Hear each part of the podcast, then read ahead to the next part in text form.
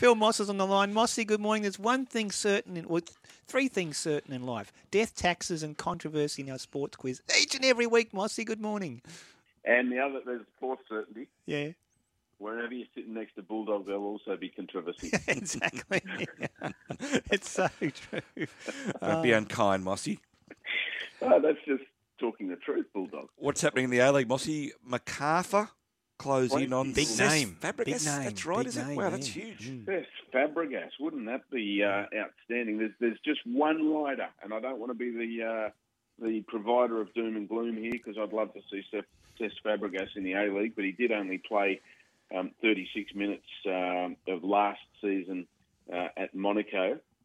uh, because of injury. But he's 35, and uh, look, the the, the uh, miles he's got his legs from a wonderful career. Um, you know, it, it'd take too long to rattle it all off, but let's just start with his time.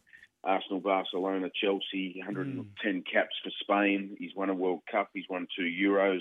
He's won the Europa League a couple of times. So, look, I've got no doubt that you know Dwight Yorke and the, the medical staff at Macarthur um, would do their due diligence on his fitness and all the screening. Um, should he pass that and uh, and sign the deal, I think that'd be a wonderful signing for the A League. It's uh, we spoke last week briefly about the, the pulling power of a Dwight Yorke, even though he's uh, very um, inexperienced as a manager, and this is his first sort of uh, test. But um, what he produced in uh, eight days with the All Stars um, when we saw them in action uh, last month was uh, quite phenomenal, and um, and I've got no doubt that he'll make a success of his management career. But starting with a signing like that would be a real boon for uh, football in this country. What would it cost, Mossy? What would it take to get him out here in terms of dollars? Well, if, if you look at Del Piero when he was at Sydney FC, that was in the vicinity, in the vicinity of between two and three mil a year. Um, you know, with, with the add-ons and the the the, um, the endorsements and, and things like that, away from just you know running onto money. the park every weekend. So yeah, there, there's a lot of money, but um, the APL have got uh, a good war chest, and they've uh, they've committed to uh, spending a part of that on uh, marquee signings. So there'll be uh, there'll be help from from the central body as well that runs the A League. So uh, yeah, watch this space, but. Uh, it's exciting times because he's not the only one that uh, they're talking about. Obviously, Brisbane Roar have already got Charlie Austin. He arrived in the country uh, the week just gone by. He um, will be best known for uh, his time at uh, Queens Park Rangers and, and Southampton in the Premier League. Um, he scored the winner against Manchester United in 2016 for Southampton. Got called up to the England squad, but didn't uh, get any official caps.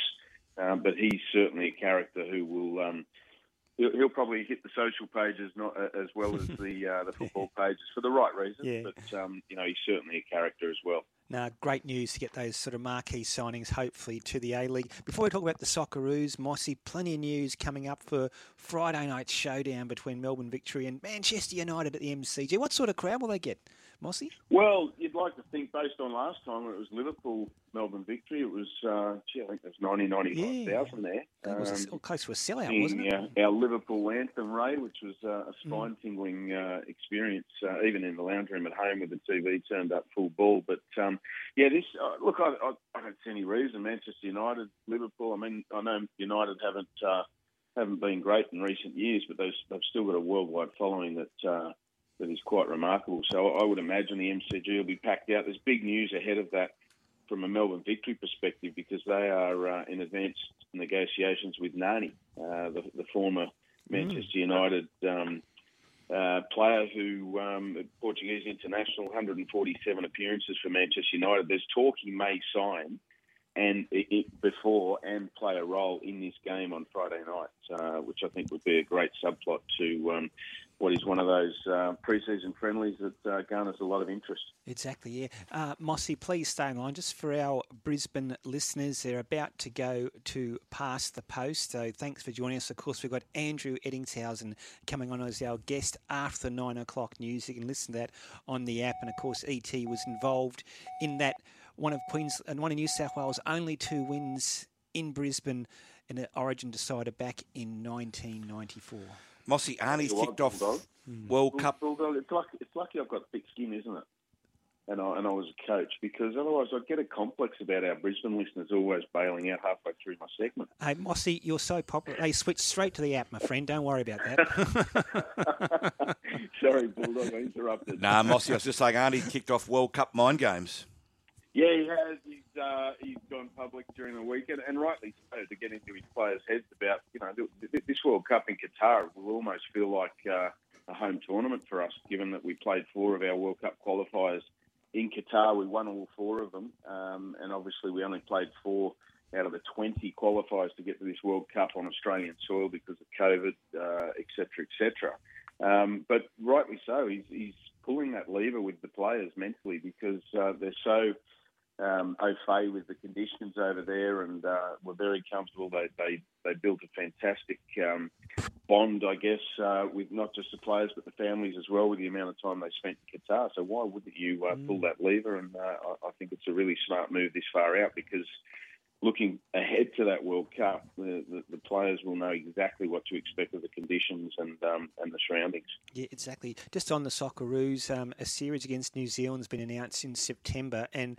a double barrel question, Mossy. There's some suggestion Australia could bid for the Asian Cup down the track.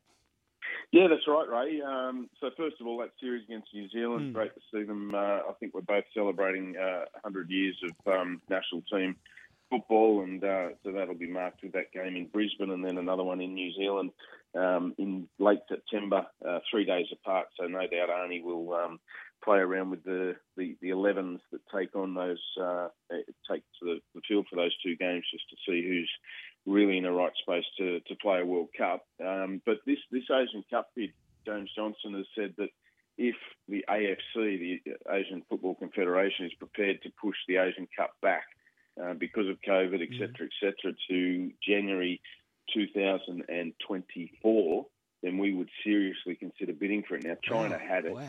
and they've uh, they've pulled out now because uh, of obviously COVID, etc. Um, so we're prepared to put our hand up. So can you imagine hosting the Women's World Cup next mm. year and then the Asian Cup again as we did in 2014 or 16 yeah. um, when Ange won it? Um, that would be remarkable for, for the game in this country. And a couple of marquee signings, hopefully, with the A League, and suddenly football has got some real momentum. Hey, Mossy, before we let you go, you might be able to put some context in this text we've got from Shippo. Morning, gents.